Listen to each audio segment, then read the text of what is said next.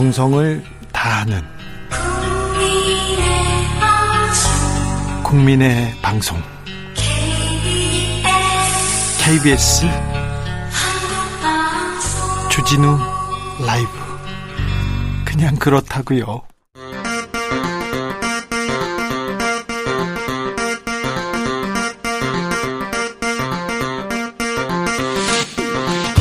주진우 라이브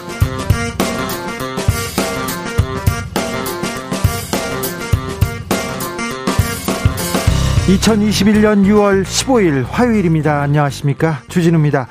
문재인 대통령이 G7 정상회의를 마치고 오스트리아를 국빈 방문했습니다. 오스트리아 대통령과 총리는 한국은 코로나 극복 세계 챔피언이다. 이렇게 K방역을 호평했습니다. 문재인 대통령은 북한의 백신 지원 문제를 언급하기도 했는데요.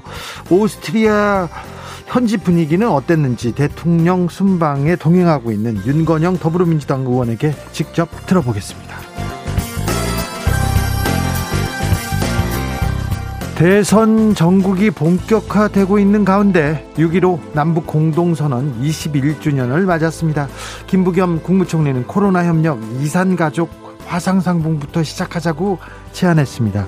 여야의 대권 주자들은 DJ 정신을 강조했는데요. 이재명 지자, 지사의 지지 모임 출범식을 열었어요. 많은 사람이 모였다고 합니다. 윤석열 전 총장은 국민의힘 입당을 저울질하고 있는데 본격적으로 이준석 대표와 밀당을 시작하려나 봅니다. 오늘의 정치권 상황 최가박당에서 짚어보겠습니다. 정치권에 부는 변화의 바람, 선거 문화도 바람이 불 것 같습니다. 많이 바뀔 것 같습니다. 이제는 선거 운동도 가상 세계에서 할 것이다. 메타버스 개념이 등장했습니다. 가상 세계와 현실 세계가 만난다는 그 메타버스 MZ 세대들이 왜 메타버스에 빠져드는 걸까요? 유튜브 황희두 씨와 알아보겠습니다. 아, 나비처럼 날아 벌처럼 쏜다. 여기는 주진우 라이브입니다.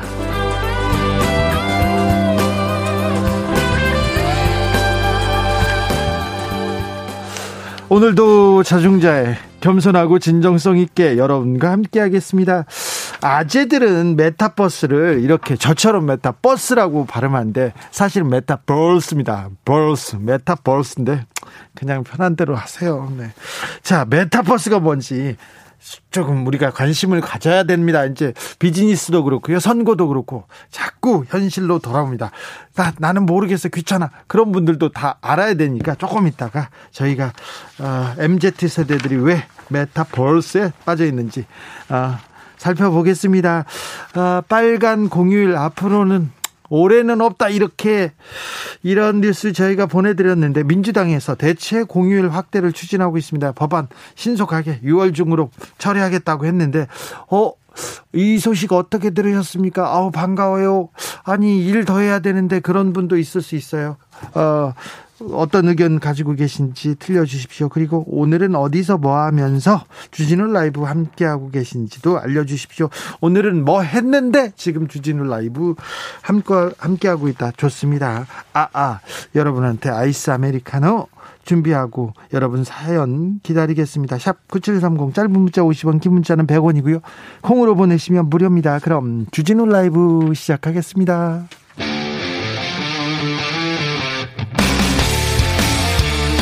탐사보도 외길 인생 20년. 주 기자가 제일 싫어하는 것은?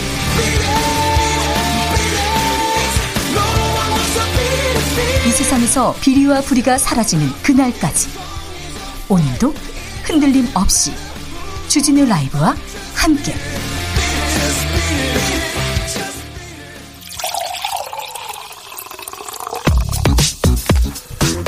진짜 중요한 뉴스만 쭉 뽑아냈습니다. 줄 라이브가 뽑은 오늘의 뉴스 주스.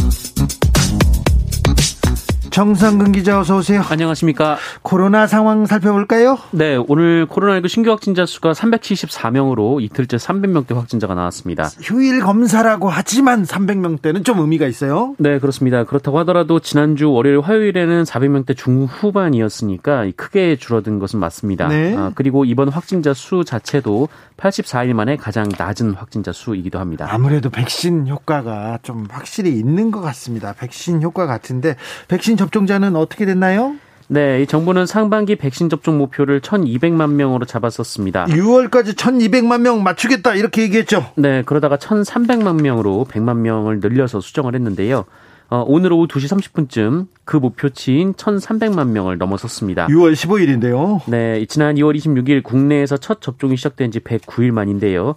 인구 대비 접종률도 25.3%로 우리 국민 4명 중 1명은 백신을 맞았습니다. 정부는 오는 9월까지 3,600만 명에 대한 1차 접종을 마치고 11월 그 이들에게 모두 2차 접종까지 마무리함으로써 집단 면역을 달성한다는 계획을 세운 바 있습니다. 네. 음, 목표를 잘 달성할 것 같습니다. 그런데요, 군 병원에서 백신 접종 실수했다고 하는데, 어유 걱정입니다. 네, 이 국군 대구병원이 지난 10일 그 인근 부대의 30살 미만 장병 486명을 대상으로 화이자 백신을 접종하던 중에 어, 6명에게 이 실수로 식염수만 주사한 것으로 전해지고 있습니다. 어, 백신의 식염수를 타서 접종을 하는데 백신을 넣지 않은 것인데요.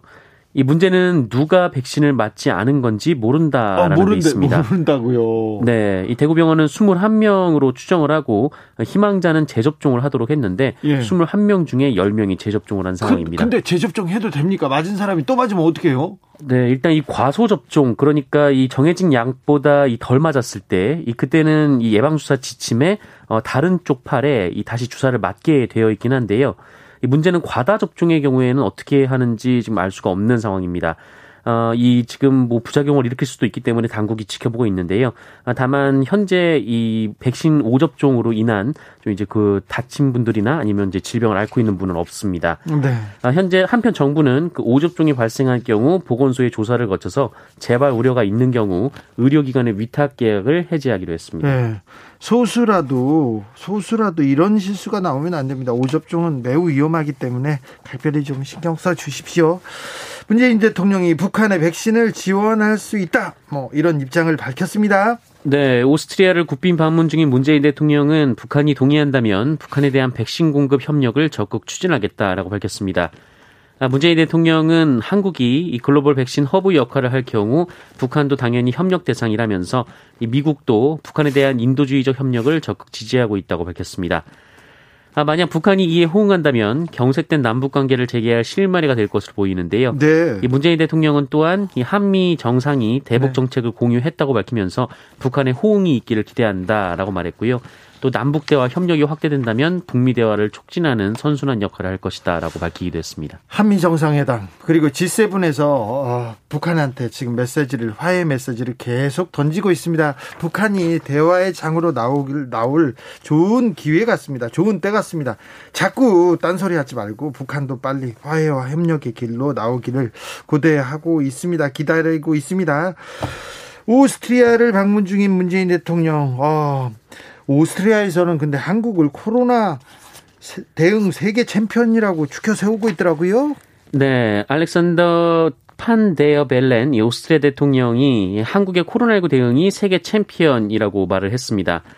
아, 세바스티안 쿠르츠 오스트리아 총리도 문재인 대통령과 회담 직후 가진 공동 기자회견에서 이 문재인 대통령께 축하드리고 싶은 것은 한국이 코로나를 잘 극복해 나갔다는 점이라고 말하기도 했습니다. 이 오스트리아의 기자도 이 문재인 대통령에게 이 한국은 코로나 팬데믹 극복을 위한 world champion으로 많이 알려져 있다라면서 네. 오스트리아가 배울 점은 무엇인가라고 물었는데요. 아, 이에 문재인 대통령은 전문가의 의견 존중, 국민 협조, 그리고 ICT 등 진보된 기술 적극 활용 등 세 가지를 꼽았습니다. 국민 협조, 진보된 기술 적극 활용 이렇게 꼽았네요. 어, 외국에선 이렇게 평가하고 있군요. 잠시 후에 윤건영 의원 연결해서 오스트리아에서 그리고 G7 정상회담에서 있었던 일들 자세히 들어보겠습니다.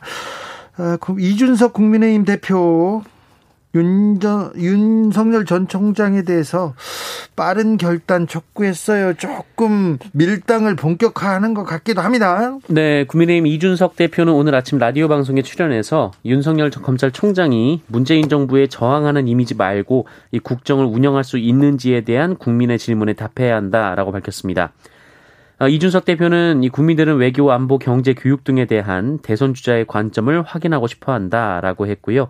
늦으면 늦을수록 국민들이 다소 오해할 조지가 있다라고 말하기도 했습니다. 아, 또한 이른바 버스 정시 출발론에 대해서는 어떤 대선 주자라 할지라도 어, 당과 보조를 맞춰가는 과정을 일찍 시작했으면 하는 바람은 있다라면서 막판에 뿅 하고 나타난다고 해서 당원들이 지지해주지 않는다라고 제약인했습니다. 음, 택시를 탈 건지 버스를 탈 건지 네. 계속 이 밀당은 계속 될 것 같습니다. 윤석열 전 총장 측은 대변인이 입장을 냈어요. 네, 윤석열 전 검찰총장 측의 이동훈 대변인은 오늘 라디오 방송 인터뷰에서 아, 이른바 버스 정시 출발론에 대해서 어, 윤석열 전 총장도 캘린더를 염두에 두고 어, 염두에 두고 국민 여론을 보고 있다며 어, 윤석열 전 총장과 이준석 대표의 시간표가 상충하진 않을 것이다라고 밝혔습니다. 어, 이동훈 대변인은 국민의힘에 입당하라는 요구가 많다면서도 그냥 입당하는 건 윤석열식이 아니다라고 했고요. 예, 다만 늦지 않게 선택할 것이다라고 덧붙였습니다. 오늘 6.15 남북 공동선언일인데요. 윤 전 총장이 김대중 도서관을 방문했다고요? 네, 오늘에 맞춰서 공개를 했는데요. 네. 아, 지난 11일 이 마포구 동교동에 있는 이 연세대 김대중 도서관을 방문했다고 합니다. 아, 윤석열 전 총장은 도서관 방명록에 정보화 기반과 인권의 가치로 대한민국의 새 지평선을 여신 아, 김대중 대통령님의 성찰과 가르침을 깊이 새기겠습니다 라고 적었습니다. 아, 윤석열 전 총장은 약 4시간 동안 이곳에 머무르면서 김성재 김대중 평화센터 상임이사의 안내로 어, 김대중 전 대통령 관련 자료를 살펴봤고 또 햇볕 정책 등 김대중 전 대통령의 정책 운영과 삶에 관한 설명을 듣기도 했습니다. 아, 예, 윤석열 전 총장은 김대중 전 대통령에 대해 새롭게 존경하게 됐고 그 업적이 놀랐다라면서 순환 속에서도 용서와 화해를 과거를 넘어 미래로 가는 정신을 높이 새기게 됐다라고 말했다고 합니다. 김대중 전 대통령을 새롭게 존경하게 됐다고요? 어, 김대중 도서관에 왜 왔어요? 이렇게 물어봤더니 김은걸 의원이 저한테 네. 반문하더라고요. 왜 왔는지 저한테 좀 알려달라고. 자, 아는 사람이 없답니다. 주변에. 어떻게 왔는지도 모르고 있더라, 있더라고요. 왜 왔어요? 저한테 또 반문하더라고요. 국민의힘 에서 국민권익위원회 소속 의원 부동산 전수조사 하기로 했지 않습니까? 네네. 그런데 개인정보 동의서 아직도 제출하지 않고 있다면서요? 네, 이 동의서가 있어야 이 조사를 시작을 할 수가 있는데요. 이 국민권익, 국민권익위원회에 부동산 현황 전수조사를 의뢰한 국민의힘이 이 개인정보 활용 동의서를 아직 제출하지 않아서 권익위 조사가 시작이 되지 않고 있습니다. 아니 지금 조사 해달라고 전수조사 받겠다 얘기했는데 그럼 지금 말만 하고 동의서를 제출 안 했다는 거네요. 네, 권익위 측은 여러 언론에 이 국민의힘이 전수조사 의뢰 공문을 제출하면서 개인정보 활용 동의서는 첨부하지 않았다라면서 어, 그래서 17일까지 제출해달라고 요청을 했다라고 밝혔습니다. 네. 예, 앞서 더불어민주당 그리고 정의당 국민의당 등 비교섭단체 5당은 이 전수조사 의뢰와 함께 개인정보 활용 동의서를 한 번에 제출한 바 있는데요. 이 국민의힘은 개인정보 활용 동의서 제출은 단순한 절차에 불과한 만큼 문제가 되지 않는다라는 입장으로 오히려 17일까지 제출하기로 했는데 권익위가 여론전을 하고 있다고 비판을 했습니다. 전현희 국민권익위원장 직무 회피 논란이 되고 있는데 뭐 회피할 것이라고 보도가 나왔죠? 네, 이 국민의힘이 이 부동산 국회의원 전수조사에서 이 전현희 국민권익위원장이 직무 회피를 해야 한다라고 주장했습니다. 아, 민주당 조사의 경우에는 이 전현희 위원장이 직무 회피를 한 바 있는데 국민의힘 조사에서도 회피를 해달라라는 얘기입니다. 네. 아, 이에 전현희 위원장은 오늘 직무 회피 조치를 하겠다고 밝혔는데요. 네. 어, 그러자 국민의힘은 이번에는 그 안성욱 권익위 부위원장 역시 문재인 대통령 선거 캠프에서 법률 지원단 부단장을 역임했다면서 역시 직무 회피를 해야 한다라고 주장했습니다. 아, 이거 좀또 안에 들어가서 이것도 해달라 저것도 해달라 말이 많군요. 어, 또 오늘 이준석 국민의힘 대표가 검찰에 의뢰하자 부동산 조사를 얘기하니까 또 김기현 원내대표는 누가 뭘 한다고요? 그러면서 그런 소리를 했다고요? 하면서 조금 어, 당내 이견이 있는 것 같습니다. 어떻게 진행되는지 전수조사를 하긴 하는지 국민의힘에서 지켜보겠습니다. 더불어민주당이 어, 모든 공휴일에 대해서 대체 휴일을 추진 중이라고 합니다. 그러니까 빨간 날에 어, 공휴일이 겹쳤을 경우 이렇게 그 다음 날을 쉬게 하는 그런 제도를 말, 말하는 거죠? 맞습니다. 아, 이르면 8월 15일 광복절부터 대체 공휴일이 적용돼서 어, 공휴일과 주말이 겹칠 경우 주중에 쉴 수 있을 것으로 보입니다. 이 더불어민주당이 관련 입법에 속도를 내기로 했는데요. 어, 윤호중 민주당 원내대표는 올해는 휴일 가뭄이라 연초부터 한숨 쉬는 직장인들이 많았다라면서 대체 휴일법을 오는 광복절부터 즉시 시행되도록 법안 처리에 속도를 내겠다라고 밝혔습니다. 올해 이렇게 공휴일하고 주말이 겹치는 날이 며칠이나 됩니까? 네, 앞으로 4일이나 됩니다. 어, 현재 국회는 이 강병원 민주당 의원이 발의한 대체 공휴일 법안을 비롯해서 이 공휴일을 확대하는 법안이 여러 제출된 상태인데요. 어, 뭐 여야를 막론하고 뭐 어버이날이나 식목일, 뭐 순국 선열의 날, 뭐 노인의 날 등을 이 추가로 공휴일로 지정하자는 법안이 제출되어 있기도 하고 어, 그만큼 여야의 공감대가 형성돼서 이 통과도 어렵지 않을 것으로 예상이 되고 있습니다. 여야가 또 비슷한 목소리를 내고 있습니다. 0894님께서는 근로자들이 세 달력 받으면요. 빨간 날 제일 먼저 보는데 그런데 대체 공휴일 꼭 해주세요 얘기합니다. 7798님께서는 8월부터 기대하고 있습니다. 택배 기사에겐 공휴일이 꿀 같은 날인데 올해는 너무 없더라고요. 이번에 통과되면 작년처럼 택배 휴무일 비슷하게 놀 수 있겠네요 얘기하는데 택배 노동자들이 오늘 다 파업하고 여의도 공원에서 어, 자신들이 약속했던 약속했던 어, 사회적 합의체에서 약속했던 그 약속을 이행하라고 지금 파업을 벌이고 있습니다. 목소리를 계속 높이고 있는데 어떻게 좀 잘 풀렸으면 하는 바람이 있습니다. 60, 어, 9909님께서는요, 갑자기 휴일 생기면 쉬어서 좋지만 수업 일자를 조정해야 해서 반갑지도 않은 그런 측면이 선생님으로서는 좀 애매한 소식이네요. 아, 그런 분도 있군요. 네. 다 좋아할 줄 알았는데. 음. 검찰이 현대중공업 대표 등을 기소했습니다. 네, 지난 2019년 9월부터 지난해 5월까지 불과 1년도 안 되는 기간에 현대중공업에서 산재로 숨진 노동자만 5명이나 됩니다. 어, 두 달에 한 명씩 숨진 상황인데요. 예. 어, 이에 검찰은 한영석 현대중공업 대표이사와 전 현직 본부장, 하청업체 대표 등 18명을 재판에 넘겼습니다. 아, 기소된 현대중공업 임원들은 이 추락을 방지할 방호망을 설치하지 않거나 이 작업 계획서를 작성하지 않는 등 위험 방지 조치를 취하지 않아 업무상 과실치사 혐의가 적용이 됐습니다. 어, 현대중공업은 고용노동부의 4차례 안전점검에서 무려 635건의 안전조치 미비 사항이 적발된 바 있는데요. 어, 이에 울산지검은 최근 강화된 산업안전보건법 양형 기준 취지에 맞춰서 기소를 했으며 어, 이후 중대 발, 중대재해 발생 시에도 무거운 책임을 지도록 할 것이다라고 밝혔습니다. 현대중공업 뭐라고 합니까? 네, 뭐 특별한 입장을 밝힐 게 없다라고 설명을 했는데요. 이 현대중공업 같은 경우에는 올해도 벌써 두 건이나 사망 사고가 발생해서 지난 5월 고용노동부가 본사까지 특별 근로감독을 벌이기도 했습니다. 그럼에도 불구하고 바뀌는 게 별로 없어요. 네. 현대중공업에서 계속 사고가 났습니다. 계속 사람이 죽고 있는데 바뀌는 게 없, 없습니다. 검찰이 아, 대표를 기소한 거는 굉장히 이례적인 일입니다. 어떤 결과가 나오는지 좀 지켜보겠습니다. 굉장히 의미 있는 것 같습니다. 검찰이 수사를 더 열심히 해주시고 또 기소도 뭐 재판도 더 열심히 했으면 하는 바람이 있습니다. 자, 회사에서 벌어진 부당 업무 지시에 대해서 음, 억울함을 갖던 40대 여성 노동자가 스스로 목숨을 끊었다고요? 네, 어, 지난 4월 이 하청업체 소속으로 포항제철소에서 일을 시작한 48살 여성 노동자 김모 씨가 어, 화재 감시원으로 입사를 했음에도 불구하고 네. 어, 입사 일주일도 안 돼서 어, 무거운 수의 파이프 100개를 옮기라고 지시를 받는 등 그 좀 감당하기 어려운 지시를 받았습니다. 폭언도 있었다고 하더라고요. 네, 이 폭언도 일삼았다라고 하고 또 현장 노동자 10여 명 중에 유일한 여성이었던 김 씨는 이 성희롱에도 노출이 됐었다고 하는데요. 아, 결국 김 씨가 노동조합에 피해 사실을 신고했고 곧바로 사측의 조사가 시작이 됐는데 어, 그런데 이렇게 괴롭혔다라는 의혹을 받고 있는 사람들이 이 김 씨를 앞에 두고 어, 자기가 언제 그랬냐라며 이 거세게 반발했습니다. 어, 결국 김 씨는 신고 당일 그 인간 이하의 취급을 당해 너무 괴롭고 치욕스럽다라며 어, 살고 싶지 않다는 글을 남긴 채 생을 마감했다고 합니다. 아니 저기 가해자들 어, 괴롭힌 사람들, 그 사람들을 벌도 주고, 이렇게 이걸 바로 잡아야지요. 왜 그렇게 또 안타까운 선택을 했는지. 이거 재해죠. 명백한 네. 산업재해 아닙니까? 어, 노조는 이 업무상 재해라면 철저한 조사를 촉구했습니다. 예, 하지만 하청업체 측은 가해자의 피해자 모두 정식 직원이 아닌 일용직 노동자이고 또 경찰 조사가 진행 중인 사안이라 입장을 밝힐 수 없다라고 언론에 설명했습니다. 정식 직원이 아니어서 입장을 밝힐 수가 없다고요? 사과도 못 합니까? 네, 경찰은 회사 관계자들을 상대로 직장 내 괴롭힘과 성희롱에 대해서 조사를 하고 있습니다. 정식 직원이 아니면 그러면 사과하지도 않고 어떤 내용인지 말도 안 할 겁니까? 아, 나쁜 사람들이네요. 참 나쁜 사람들이네.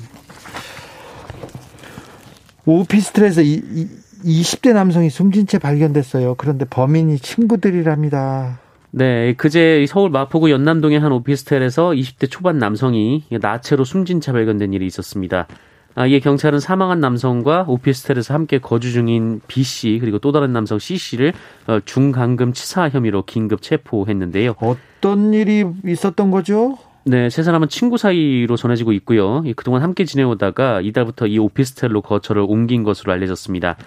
어, 그런데 경찰에 따르면 그 A 씨, 그 피해자는 영양실조의 저체중 상태였고 이 몸에 폭행을 당한 흔적이 있었다라고 합니다.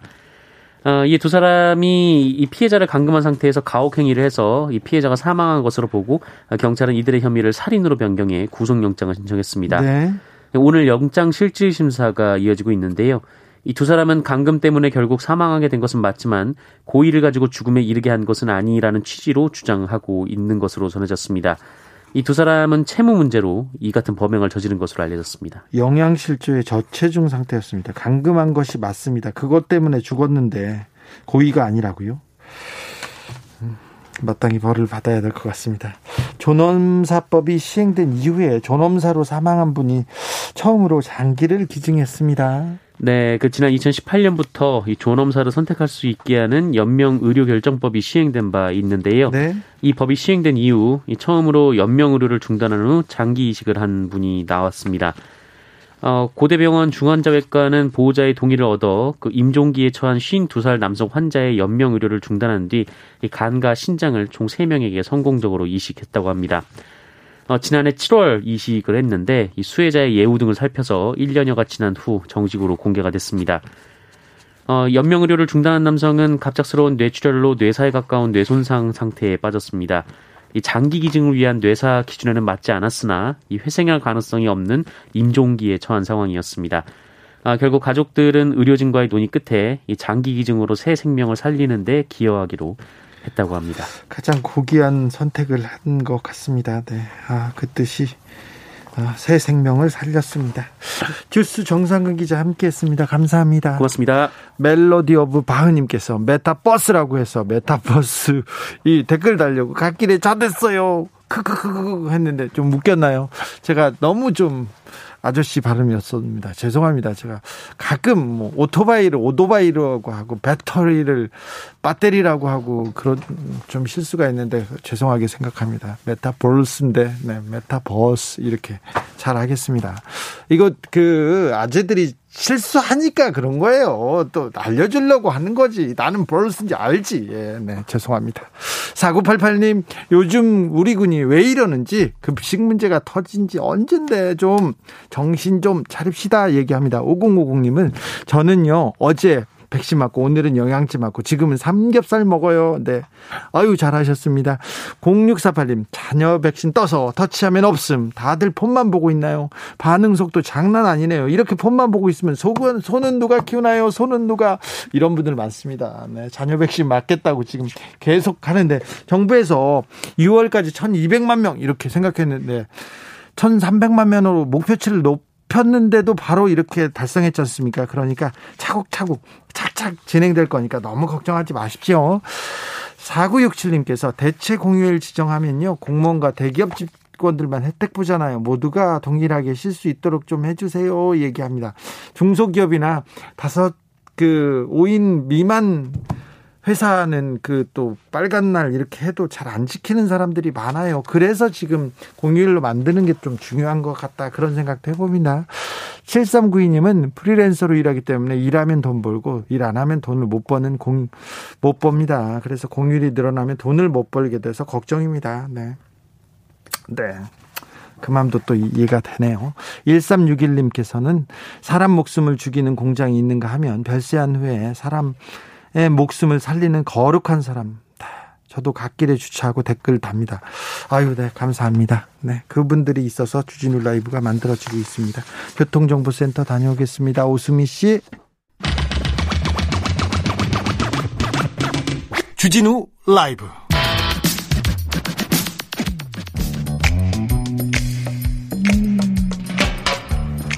오늘의 정치권 상황 깔끔하게 정리해드립니다. 여당 야당 크로스 최가 박가와 함께 최가박당 띵당 큐 띵동 여야의 최고 파트너입니다. 주진우 라이브의 공식 대변인입니다. 두 분 모셨습니다. 박성준 더불어민주당 의원 어서 오세요. 예, 안녕하세요. 최형두 국민의힘 의원 어서 오세요. 네, 안녕하십니까. 뭐 지금은 야당의 시간입니다. 야당의 showtime입니다. 이준석 대표의 자 하루하루 이렇게 국민의힘은 어떻게 가고 있습니까? 처음 뭐 회의도 하고 많은 일을 하고 있는 것 같습니다. 네, 이제 많은 관심이 이제 30대 정치 혁명 네. 이게 주제고 따릉이를 탄 것부터 해서 네. 이준석 대표가 첫 최고위에서 이런 발언을 했다고 하네요. 제가 따릉이를 탄 것이 그렇게 큰 이슈가 될지 몰랐다. 네. 그래서 이제 오늘부터 우리가 행하는 파격은 새로움을 넘어서 새로운 여의도의 표준이 되어야 한다. 그러니까 새로운 표준을 만들고 있다고 생각을 합니다. 그래서 다양한 생각이 공존할 수 있는 그릇이 되어야 하고 변화에 대한 두려움보다는 새로움에 대한 기대가 우리 언어가 돼야 된다. 이제 이게 이준석 효과인데 이걸 계속 이제 제공해 줘야 되는 야당도 사실은 이 쉽지는 않을 것 같습니다. 맨날 새롭고 맨날 변할 수는 없잖아요. 그런데 이제 어쨌든 많은 사람들의 기대는 특히 30대, 20대 또, 또 나이 드신 분들도 마찬가지입니다. 이번 여론조사를 보면 오히려 60대 이상에서 이준석 대표를 지지하는 사람도 많다, 많았다고 하는데 이 정치가 다시 일상으로 돌아왔습니다. 어떤 이전에 어떤 의류 브랜드 광고가 있었는데 그녀의 자전거가 갑자기 내 가슴으로 들어왔다. 최영두 의원도 바뀌셨는데 변화의 바람이 최영두 의원한테 지금 그러니까 응급도 하기 싫던 정치가 갑자기 보통 사람들이 일상으로 훅 들어왔습니다. 네. 그런 것들을 이 신선한 것들을 계속 이어가야 될 텐데 네. 더 열심히 분발해야겠죠. 최영두 의원 신선했어요. 그녀의 자전거가 훅 들어왔습니다. 지금 뭐 우리 저 주준 앵커가 얘기했처럼 이제 지금 시간이 야당의 시간이 이주 이준석 대표의 시간인데요. 네. 제가 저도 예전에 방송을 하다 보면 그런 경우가 있더라고요. 어떤 사람의 그 호감도가 높아지면 뭐를 해도 다 좋은 거예요. 네. 근데 이제 호감도가 어느 정도 또 식다 식다 보면은 실망의 시간으로 또 돌아갈 수가 있는 건데. 붕 뜨면 네. 뭐 추락도 또 있죠. 그게 이제 뭐냐면 버블이라고 하는 부분을 실력을 통해서 이제 하나하나 탄탄하게 올라가지 않으면 그 버블을 스스로 끄면서 내려가는 경향이 있는데 지금 네. 아마 그런 시험 때들수 있는 이제 시간이 있는데 아직 당분간은 어, 야당의 시간, 네. 이준석 대표의 시간이 계속 지속될 것으로 보여집니다. 그러게요. 네. 조혜숙님께서 언론사들은 30대 정치혁명에 대해서 관심이 있는 게 아니라요. 이준석이 뭘 입었는지, 뭘 신었는지 이런 게 더 궁금한 것 같아요. 지금은 이준석 타임이어서 그런 네. 것 같습니다. 그런데요. 어, 최영두 의원님, 네. 이 당이 최고위원회에서 이렇게 그 아침마다 회의를 하면서 이렇게 뭐 어떤 이슈를 정할지 어디로 갈지 방향을 정하지 않습니까? 네네. 최고위원회의 어떻게 진행되고 있는지 궁금해요. 어, 저도 최근에 들어가 본 적이 없어서 모르겠는데 아마 지난번에 근데 사실은 이게 공산당 회의도 아니고 네. 어, 민주적인 정당 회의이기 때문에 다양한 이해관계와 또 다양한 어떤 시각을 대변하는 나와야죠. 나와야죠. 네, 그래서 다른 목소리가 나와야죠. 예, 예. 이제 어. 저, 치, 어, 가장 최근에 이제 회의는 어제죠. 어제인가요? 그, 이제 왜 최고위에서 협의해야 될 사안들이 뭐 인사 사안이죠. 결정할 인들이 사진에 공개되고 발표되느냐. 네. 이렇게 되면은 최고위가 의미가 없는 거 아니냐. 역할을 할 수 없는 거 아니냐라는 이런 당연한 문제제기가 있었다고 합니다. 예. 그리고 또 다른 최고위원도 언론을 보고 우리가 인선을 알게 되면 최고위가 무엇하러 필요한 것인가 이런 이야기도 했고 어떤 그 어떤 의원들이 그, 그 얘기했어요? 조수진 의원이 했어요? 김재원 최고위원하고 조수진 최고위원인데 이런 말씀 해주셔야죠. 네. 해주셔야 되고 그다음에 예. 그래서 이제 이에 대해서 이준석 대표가 저도 전직 최고위원이라 최고위원을 이제 10인 했죠. 아. 예. 최고위원 발언을 경청하는 문화를 뼈저리게 느끼고 있다. 예. 그래서 이제 지금 정책위원장은 인선에 협의하고 있고 사무총장 인선도 진행 중인데 인사 보안을 잘 지키고 있다 했는데 이게 이제 김기현 원내대표가 조금 이렇게 두둔을 해줬습니다. 지원을 해줬는데 어, 이준석 당대표가 대, 선출되자 말자 지금 인력이 자기 사람이 한 사람 고정 인력이 한 명도 없지 않나. 그래서 당장 당대표가 어디 일정을 가져야 되고 움직여야 되는데 비서실장도 없고 브리핑 해줄 대변인도 없어서 누군가는 해야 하지 않느냐. 그래서 그렇게 정할 수밖에 없었으니까 그런 점에 이해를 해달라고 이 대표를 오히려 옹호해 줬다고 합니다. 근데 제가 옆에서 볼 때 이 당 대표가 뽑고 이제 최고위원 기간이라고 하는 것이 어느 정도 시간에는 허니문 기간이 필요한 거예요. 네. 그래서 당 대표에게 이제 힘을 몰아주고 당 대표가 모든 일을 할 수 있도록 이제 힘을 같이 만들어가는 과정인 건데 벌써부터 허니문 기간은 없는 거 아닌가라는 생각이 좀 들었고 네. 그리고 당 대표가 지금 첫 그 취임을 해서 인사를 하는 경우에 있어서는 비서실장이라든가 수석 대변인은 당 대표가 할 수 있는 겁니다. 네. 그렇게 하고 최고위원들 아 이렇게 했구나라고 받아들이면 되는 것인지 이걸 자체를 이제 과정상에서 문제를 삼아서 어, 이준석 대표에게 이런 비판적인 얘기를 했다라는 건 뭐냐면 김재원 최고위원이나 조수진 어, 최고위원이 길들이기에 들어가는 거 아니냐. 어, 일단은 한방 그 먼저 우리가 얘기하는 그 공격적인 어떤 태도를 취하면서 어, 실제 이러한 모습을 볼 때는 어, 허니문 기간은 없는 것 같다 이런 생각이 좀 들었습니다. 최영대 의원님, 네. 김재원 의원, 아, 김재원 최고위원이 경험이 많잖아요. 많죠. 많고 네. 청와대 정무수석도 하시고 예, 예. 그리고 뭐 한 정권에서 뭐 중추적 역할도 하셨고 근데 김재원 최고에 비해서 다른 분들은 어, 사실은 의원 경험이나 좀 정치적 경험이 좀 짧기 때문에 혹시 최고위원회의가 김재원 의원, 최고 위주로 이렇게 굴러갈 가능성은 없습니다. 아, 우리 여성 당당 여풍 당당 국민의힘 최고위원회가 되지 않았습니까? 지금 그 조수진 의원 네. 또 배현진 의원 그리고 정미홍 전 의원 정미경 아 정미 예? 정미경 정미경 네. 전 의원 아이고 죄송합니다. 정미경 전 의원 있었는데 다들 특히 두 의원 현직 의원 두 분하고는 제가 상임위도 해보고 네. 국회 활동 또 원내 대변인 활동을 해보면은 굉장히 그 논리라든가 이런 게 분명하기 때문에 정책 능력도 있고 해서 이게 오히려 김재원 최고위원이 발언 기회가 많이 줄어들지 않을까 생각되고요. 정미경 어 최고위원도 재선 의원에다가 또 검사 출신에 네. 또 방송 활동을 많이 하시고 네. 이 감수성이라든가 이 논리력이라든가 이런 것들이 다 대단하셔서 네. 이게 아마 그 오히려 김재원 최고위원회의 무대라기보다는 여풍동당 무대가 될 확률이 높습니다. 제가 옆에서 볼 때는 이제 그 최고위원들의 네. 이제 구성도라고 할까요? 이제 각자의 어떤 역할이 있는 건데 제가 아, 볼 때는 야당의 최고위원 포진을 볼 때는 최전방 공격수만 있다. 아, 그러니까 축구로 치면 최종 수비수도 있고 리베로도 있고 완충지대 역할을 할 수 있는 어, 최고위원들이 있어서 서로 네. 이제 조화와 화합을 이루어야 되는 건데 어, 제가 볼 때는 이제 최전방 공격수가 있고 강자들, 강성의 어떤 이미지가 있는 분들이 있는데 대체적으로 보면 저도 옆에서 볼때 어, 치고 빠지기에는 매우 능숙한 분들이에요. 근데 네. 긴 호흡을 가지고 어떤 일을 하기에는 상당히 좀 어려운 음. 캐릭터들이 많아서 좀 지켜봐야 되겠다는 생각이 좀 들어서 벌써부터 그래서 그 이준석 대표 인선 문제를 가지고 이렇게 어, 자신의 어떤 캐릭터를 드러내는 걸 보면 긴 호흡으로 가지 않고 짧은 호흡으로 치고 빠지는 어떤 그런 모습들이 근데 그건 우리 박 의원에게 조금 네. 제가 이제 네. 항변해야겠는데 우리는 뭐 여당을 할 기회를 주지 않았지 않습니까? 그리고 국회에서 같이 무슨 토론을 할 기회도 충분히 없었고 그냥 180 가까운 의석으로 다 그냥 일사천리로 통과시키고 왔기 때문에 사실 우리가 정책 능력이라든가 우리 법안을 반영한다고 하는 능력이 없었죠. 그래서 사실은 우리 당내에서는 어떤 그걸 막을 수 있는 또 여당의 실정을 제대로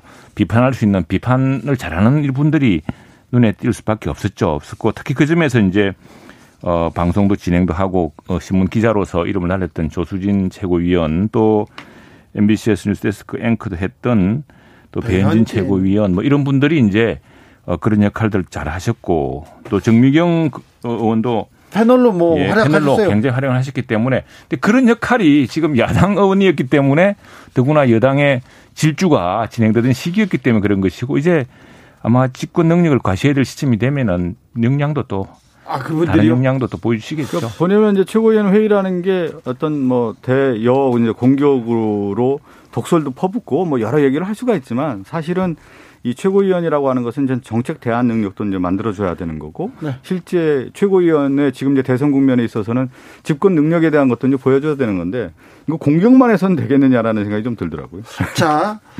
어, 국민의힘의 부동산 전수조사 좀 물어볼게요. 이거 권익위로 갑니까? 검찰로 갑니까? 하긴 하는 겁니까? 지금 저희들이 다 냈습니다. 이제 저 민주당 의원들이 했던 것처럼 네. 똑같이 동의서 어, 안 냈던 동, 걸로 알고 있는데. 동의서 다 냈습니다. 동의서 아니, 냈습니까? 당에다는 냈는데 권익위로 또 안 냈다는데요. 그러니까 동의서 안 냈다고. 그게 시간 문제죠. 사실 그 권익위가 제가 몇 차례 말씀드렸습니다만 이왕 이렇게 진행됐으니까 네. 저희들도 만할 수 없게 됐는데 감사원에서는 국회가 한꺼번에 요청하는 것도 아니고 야당만 해줄 수는 없는 일이고 또 권익위는 제가 말씀드렸다시피 권익위는 국민 권익을 보호하고 국민들의 억울한 사정을 풀어주는 곳인데 이게 국회의원들 무슨 예, 예 면접을 주는 곳이 됐어요. 아니, 국회의원 투기를 잡아서 국민들의 억울함을 풀어주는 거예요. 이게 제가, 하나만 말씀드릴게요. 잠깐만. 말씀드리면 지난번에도 그래서, 그래서 저희들이 냅니다. 네. 내는데 아마 저희들은 훨씬 더 큰 조건을 붙일 텐데 이거 끝난 뒤에 특검 같이 하자. 네. 제가 네. 지난번에도 이, 이 부동산 전수조사와 관련해서 야당의 지연 전략을 분명히 있을 것이다 이렇게 예측하지 않았습니까? 그 전에도 지연 전략 아닙니다. 지, 지연 전략입니다. 이건 분명히 아니 전공법에서 뭐 정정당당하게 아니 뭘. 동의서에서 부동산 조사 받으면 되는 거지 왜 자꾸 늦추는 겁니까? 그것은 아니, 우리가 아니, 얘기하는 두 글자로 얘기하는 뭐. 꼼수밖에 안 되는 거기 때문에 이번에는 정확하게 좀 그래요. 부동산 전수와 관련해서 정정당당하게 그리고 이준석 그 당대표가 된다는 것은 뭐냐면 변화와 혁신이고요. 과거의 여의도 문법이라고 네, 하는 자신에게 불리한 그, 문제에 대해서는 아니, 아니, 지원 전략을 쓰는 것을 과감하게 떨쳐라 이런 엄명을 준 건데 지금 이준석 대표의 당대표의 민심의 반영과는 좀 동떨어져 있다. 어쨌든 지금 똑같은 기준을 적용해야 된다고 하니까 우리는 국민권익위로 가고 네. 국민권익이 끝난 뒤에 네. 여야 모두 함께 지금 사실은 민주당 내에서도 이 권익위 조사 결과를 불복하는 의원님들이 다섯 분이나 계시지 않습니까? 그래서 그런 등등의 문제도 있으니까 그러면 한꺼번에 특검을 하든지 왜 사실 이 문제를 처음에 특별검사하자고 여야가 의견 접근을 했어요. 예. 했는데 그걸 미루다가 이제 갑자기 권익위에 민주당이 먼저 던져버린 거예요. 권익위는 아, 맞지 않다고 생각했는데 네. 어쨌거나 권익위 조사는 다 같이 설명을 좀 드리면 그 네. 당시 최영두 대변인도 원내대변이고 저도 원내대변인인데 LH 사태 문제가 등장하니까 야당에서 국회의원들 부동산 전수 조사를 하자라고 먼저 나왔습니다. 제안을 했어요. 네. 조사를 했더니 감사원 같은 경우는 감, 국회의 감사 기능이 없기 때문에 그러면 독립적인 조사기관이라고 할 수 있는 국민권익위밖에 없었던 겁니다. 그래서 신속하게 조사를 진행하자고 우리가 또 여당에서 제안을 했던 거고요. 그렇지만 이제 야당에서 이제 반대하면서 지연 전략으로 왔고 결국에는 그래서 여당 단독으로 제출을 하고 야당도 해야 된다는 비판의 여론이 있다 보니까 다시 야당에서 지금 전수서를 받았겠다라고 하지만 지금 내용적으로 봤을 때는 야당이 적극적인 모습이 보이지 않기 때문에 음, 뭐 저는 좀 언제 할지 모르겠어요. 그건 지난번에 다 그건, 한다고 했는데 안 하고 있지 않습니까? 그건 걱정 안 하셔도 되고 예. 여기 사실 권익위 문제는 좀 복잡한 문제가 있습니다. 오늘 아침에 막 여러 신문 어제 신문도 나와 있습니다. 보면 아시겠지만 이제 권익위원장이 뭐 저도 잘 아는 분입니다만은 민주당 소속 출신입니다. 그래서 회피했습니다. 민주당이 회피했다가 네. 이제 이쪽 당에서는 회피하지 않겠다 그랬어요. 그랬더니 그럼 지난번에 왜야 5당이 할 때는 그때는 회피했죠. 또 회피한다고 그랬느냐. 오늘 아침에 이제 어, 좀 진보적인 신문조차도 이건 맞지, 살이 맞지 않다라고 얘기를 했습니다. 했는데. 폐하기로 했죠? 예. 그 얘기 있었고. 그 어쨌거나 지금 뭐 권익위는 국민들 권익을 옹호해 주는 데고, 어, 그 억울한 일을 이제 설명해 주는 일인데 사실 이거 하면 권익위 인원들이 또 여기에 매달려야 됩니다. 당연히 국민들의 권익 보호는 지연되는 측면이 있겠죠. 그리고 그래서 어쨌거나 지금 뭐 민주당한테 이래 가지고 우리가 괜히 이거 국민 권익위 뭐안 하는 것처럼 비춰서 빨리 진행하자. 그렇죠. 빨리. 갑니다. 빨리 가고 다 됐고요. 지금 다 됐고. 권익 보호에 대한 부분을 얘기했는데 이 부동산 문제가 사회적 불평등을 이야기하고 실질적으로 부패 문제가 연결되기 때문에 이 문제를 바로잡는 게 올바른 국민의 권익 보호를 하는 거거든요. 그것이 음. 표본 모델에서 국회의원들이 부동산 전수 조사를 하자는 아, 제안이기 때문에 야당에서 좀 신속하게 해주시고요. 최영두 의원님이 오늘 가서 얘기를 좀 해주십시오. 빨리 하자고. 이미 이미 다 됐고요. 어, 최영두 의원님이 대표였으면 바로 바로 아니 아니 아니 그건 뭐 당연히 됐고요. 지금 더 나가서 어 원래 사실 이번 기회에 그냥 그럼 우리가 지금 선방망이 지급받고 있는 국회 윤리 특위를 좀 강화하자 수사권을 강화한다든가 하는 이런 방식이 있어야 되고 분명한 것은 이제 뭐 국민 권익위에 대해서는 저는 적합한 조사기관을 생각하지 않지만 네. 이왕 일이 됐으니까 빨리빨리 진행하고 그보다 더 더 분명한 조사 기관에서 동등하게 한꺼번에 또 아니 그리고 저는 그게 이해가 안 가요. 권익위에 조사한다고 했으면 동의서를 같이 제출했어야지. 동의서는 또 언제 제출한다고 날짜까지 또 이렇게 연기하고 그런 것이 볼 때좀 방법론에 있어서 지금 시대에 아. 맞는 것인지 좀 저는 의문이 특검합시다. 특검. 특검 하자 그래놓고 자, 자, 권익위 받고 특검 가기로 네, 받고 네. 또 묻고 더블로 받고 갑니다. 더블로 가기로 했습니다. 네. 예. 이준석 대표가 모범을 보여주시리라고 믿습니다. 자, 국민의힘의 허니문을 지켜보고 있는 민주당 분위기로 가보겠습니다. 자, 이번 선거에서 예. 민주당이 참패했어요. 네네. 네. 그리고요. 그런데 국민의힘에서는 변화도 하고 새롭게 하고 이준석 현상도 나타나고 뭘 바꾸고 하고 있어요. 민주당은 뭐 하고 있냐면요.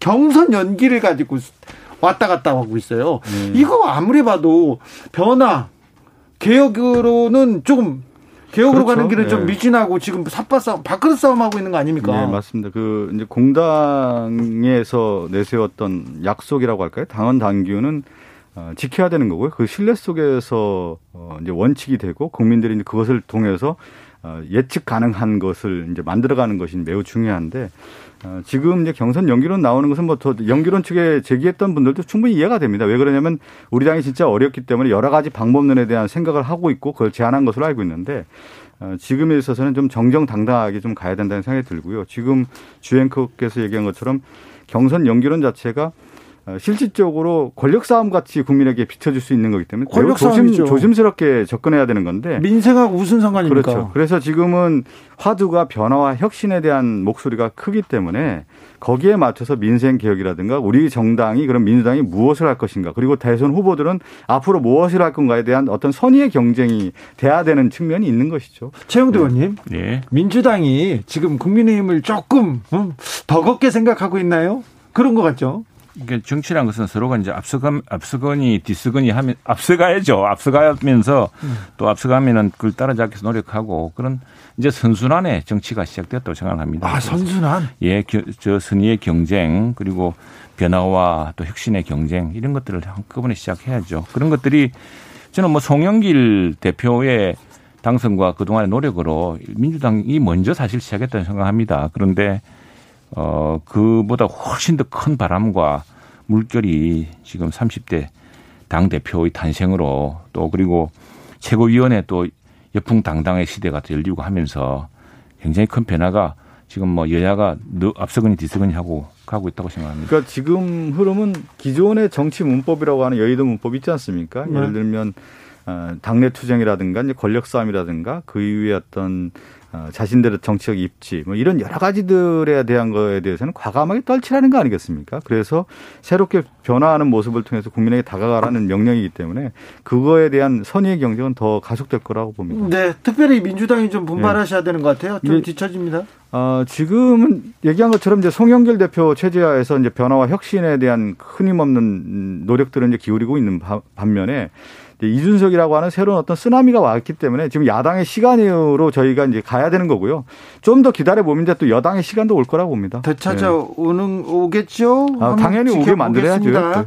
내년 내일이죠. 내일 내일이 6월 임시국회 시작입니다. 이제 민생의 시간입니다. 최영두 의원님, 자 민생을 위해서 우리 국민의힘에서는 뭐 이 법은 통과한다. 이 일은 한다. 알려주시죠. 이게 지금 손실보상법 문제입니다. 손실보상법? 예, 예. 지금 우리 국민들이 K 방역에 협조하면서 어, 정부의 행정명령, 그러니까 방역을 위한 행정명령, 집합금지 업종에서 몇 인 이상 못 모이게 하고 몇 시까지 영업을 제한하고 이렇게 해왔습니다. 이 행정명령을 우리 소상공인과 많은 이제 그 사람들이 따라왔죠. 저 다음에 그 자영업자들이 그런데 어 당연히 행정명령은 어, 국민의 기본권을 이제 이렇게 제한한 겁니다. 그게 네. 따른 손실이 생겼죠. 그 네. 그 손실을 보상해 줘야 된다는 게 이제 손실보상법입니다. 지금 손실보상 구조가 어떻게 되냐면 민주당 내에서 또 많은 의원들도 동의하고 있어요. 예. 정부의 행정명령, 정부의 방역 지침에 협조하기 위해서 그 자발적으로 한 것이 아니고 10시까지 다 닫았, 그렇죠. 10시까지만 하고 다 닫았습니까? 그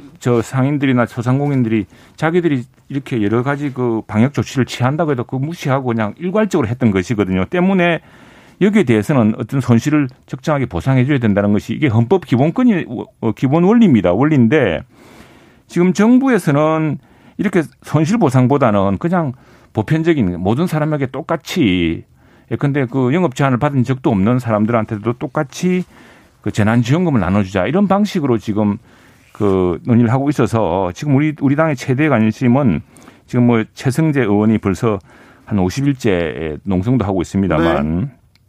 이 헌법의 보장, 헌법에 분명히 정해진 국민의 기본권을 제한했으면은 또 국민이 국민들에게 빚을 안겼으면은 그 빚을 갚아주는 것부터 문제 해야 된다 해서 손실보상법을 가장 먼저 하자. 이게 지금 저희들 입장입니다. 뭐 지금 이제 손실 보상법과 관련된 얘기를 했는데 산업통상자원 중소기업벤처위원회에서요. 어, 지금 이제 속도를 아직까지 좀 내지는 못하고 있는데 우리 당 입장에서는 6월 달에 이 손실 보상법은 이제 처리하겠다는 입장입니다. 네. 여, 야당도 아마 같은 생각인데 지금 얘기한 것처럼 소급 적용에 대한 여부가 가장 큰 쟁점이었는데 어, 여러 이제 문제가 있고요. 이제 헌법에 대한 해석에 대한 문제도 있고 그래서 어, 어려움이 있는데 어, 민주당과 정부에서는 어, 이 손실 보상과 관련해서는 기존의 예산에서 좀 통 크게 지원하자. 소급 적용은 아니고요. 대신에 이제 소급 지원 효과를 더욱더 어, 거둘 수 있고 어, 다양한 업종에서 두텁고 좀 신속하게 지원하자라는 측면에서 지금 접근하고 있기 때문에 어, 어느 정도 일단은 저희가 이제 결정 내린 상태고 손실보상법 통과를 통해서 지금 최선을 다하고 있는 음, 그 이게 지금 다하고 핵, 있습니다. 핵심은 정당한 보상이고 이 헌법 23조 사망의 손실보상 규정이 있는데 이것도 정당 보상임입니다. 공공 필요에 의한 재산권의 수용, 사용 또는 제한 어, 및 그에 대한 보상은 법률로서 하되 정당한 보상을 지급하여야 한다. 근데 소급 적용이라는 말도 잘못된 말입니다. 소급 적용이라는 것은 뭐 과거로까지 소급한다는 게 이야기인데 이게 아니고 지금 이 말의 취지는 뭐냐면은 행정명령이 발효된 시점 이후부터 발생한 손해. 네. 예, 예. 지난 한 뭐, 지난해 이제 중반부터 이, 이 코로나가 좀 확산되니까 그때부터 행정명령을 발행, 발효시켰기 때문에 그때부터 아마 국가 재정 규모도 생각해야 되고 여러 가지 생각을 해야겠지만 네. 그렇죠. 원칙은 원칙대로 하고 네. 충분히 다 100% 보상을 못 해준다면 그때는 그때대로 정부가 여기에 대한 어떤 사과라는 여기에 대한 양해를 구하는 건 다른 문제지 그걸 일체하지 않겠다고 하는 것은 소급주공이라는 말을 핑계로 하지 않겠다고 하는 것은 헌법의 기본 취지에도 어긋나는 이야기입니다. 또 1차 재난지원금, 2차 재난지원금 또 이제 지원을 했고요. 거기에 따라서 이제 이번에 손실 보상과 관련된 부분에 대해서는 제가 앞서 얘기한 것처럼 신속하게 지원한다는 방향이기 때문에 정부에게 좀 믿음을 좀 갖고 좀 지켜봐 주시기 바란다는 말씀드리겠고요. 걱정입니다. 그다음에 네. 제가 가장 중요한 게 지금 뭐냐면 여야에 있어서의 또 시각 차이가 있는 것 중에 하나가 수술실 그 CCTV법이거든요. 네. 제가 이거 얘기는 꼭 드려야 될 것 같아서 네. 지금 많은 국민들이 지금 환자 안전 보장이라든가 또 사실 수술실에서 있었던 여러 사건들이 많았단 말이죠. 네. 또 의료 사고라든가 여러 성 문제도 분명히 있었고 사회적 문제가 되다 보니까 이러한 문제를 좀 방지하기 위해서 어, 수술실 CCTV법 같은 경우 지금 상당히 쟁점화되고 있습니다. 예. 어, 그런데 아직 지금 어, 지금 야당에서 는 반대하고 있는 거 아닌가요? 이게 지금 이재명 네? 경기도지사가 주장해서 의료인들 의 사이에서도 좀 이게 논란이 되고 있습니다. 네. 근데 이게 뭐 CCTV를 통해서 모든 사회를 다 감시하는 것이 그것이 이제 알 권리 차원에서 또 있겠지만 또 감시받는 측면도 있기 때문에 이제 그런 것들이 충돌하고 있는 사안인데 그래서 아니 의료계, 의료계 전체 의료계 전체에 네. 바로 적용하는 것은 이제 반발과 부작용이 들 수 있으니까 국립중앙의료원이나 국립병원 같은 공공 분야에서부터 먼저 시행해 보는 것이 어떠냐라는 그런 아마 논의들이 진행되고 있는 것 같습니다. 이게 감시라는 말이 적용되지 않는 게 사실은 이제 이런 의료 사고라든가 여러 문제 뭐 성 문제 같은 경우 네. 이런 도덕적 의료 행위에 대한 문제들이 발생했을 때 CCTV의 촬영에 따라서 이것을 공개했을 경우에는 일정한 법적인 절차가 필요한 겁니다. 그렇기 예, 예. 때문에 감시라는 표현은 맞지가 않는 것이죠. 어떤 문제가 발생했을 때 왜 원인이 왜 이렇게 발생했는지를 정확하게 진단할 수 있는 방법이 이제 수수시 CCTV법이기 때문에 이것을 음, 해야 된다라고 하는 여론이 매우 강한 거고요. 어, 지금 이제 국민적 요구가 큰데 야당에서도 좀 국민의힘에서도 좀 적극적으로 좀 아, 이거 뭐 하면 이게는 국민의힘과 여야의 문제가 아니고요. 네. 그 의료행위 위축 초래 가능성을 또 우려하는 분들도 있다고 그래요. 그러니까 네. 실제로 CCTV가 이게 무슨 그 전체적으로 그 상황을 정확히 보여주는 건 아니거든요. 그 부분적으로 그런 행위 촬영된 부분이 오해를 의료계에서는 지금 반대하고 있죠. 의사들은 반대합니다. 의사들은. 예. 그런 측면들을 봐야겠 전문가들이니까 그분들이. 빠방님께서 CCTV 무서워하는 건 도둑과 의사밖에 없다 이런 얘기도 하는데 어떻게 되는지 지켜보고 있습니다. 차별금지법은 어떻게 됩니까? 이제 차별금지법 같은 경우는 이제 왜 만들어졌냐면 우리 사회가 이제 사회가 이제 많은 발전들이 일어났는데 아직까지 이제 성별이라든가 장애라든가 병력이라든가 나이 뭐 출신 국가, 출신 민족, 인종, 피부색 여러 어, 등의 이유로 고용이라든가 또 교육기관 교육 또 직업 훈련에 이제 차별을 받는 경우가 있었는데 이것 자체를 이제 차별을 받지 않도록 하겠다는 내용인데 지금 보면 어 정의당에서 차별금지법 제안을 했고요. 또 네. 민주당 이상민 의원도 이제 평등법을 이제 준비하고 있는 단계인데 어, 지금 당에서도 그렇고 지금 사회적으로 여러 이제 논란이 되고 있습니다. 그래서 지금 준비하고 있는 단계고 관련된 부분을 좀 면밀하게 좀 검토하고 있는 단계다. 최영도 의원님? 예, 이게 사실은 차별금지법이랑 게 다른 말로 하면 평등권입니다. 네. 헌법상 평등권은 기본이 뭐냐면 같은 것은 같게 다른 것은 다르게.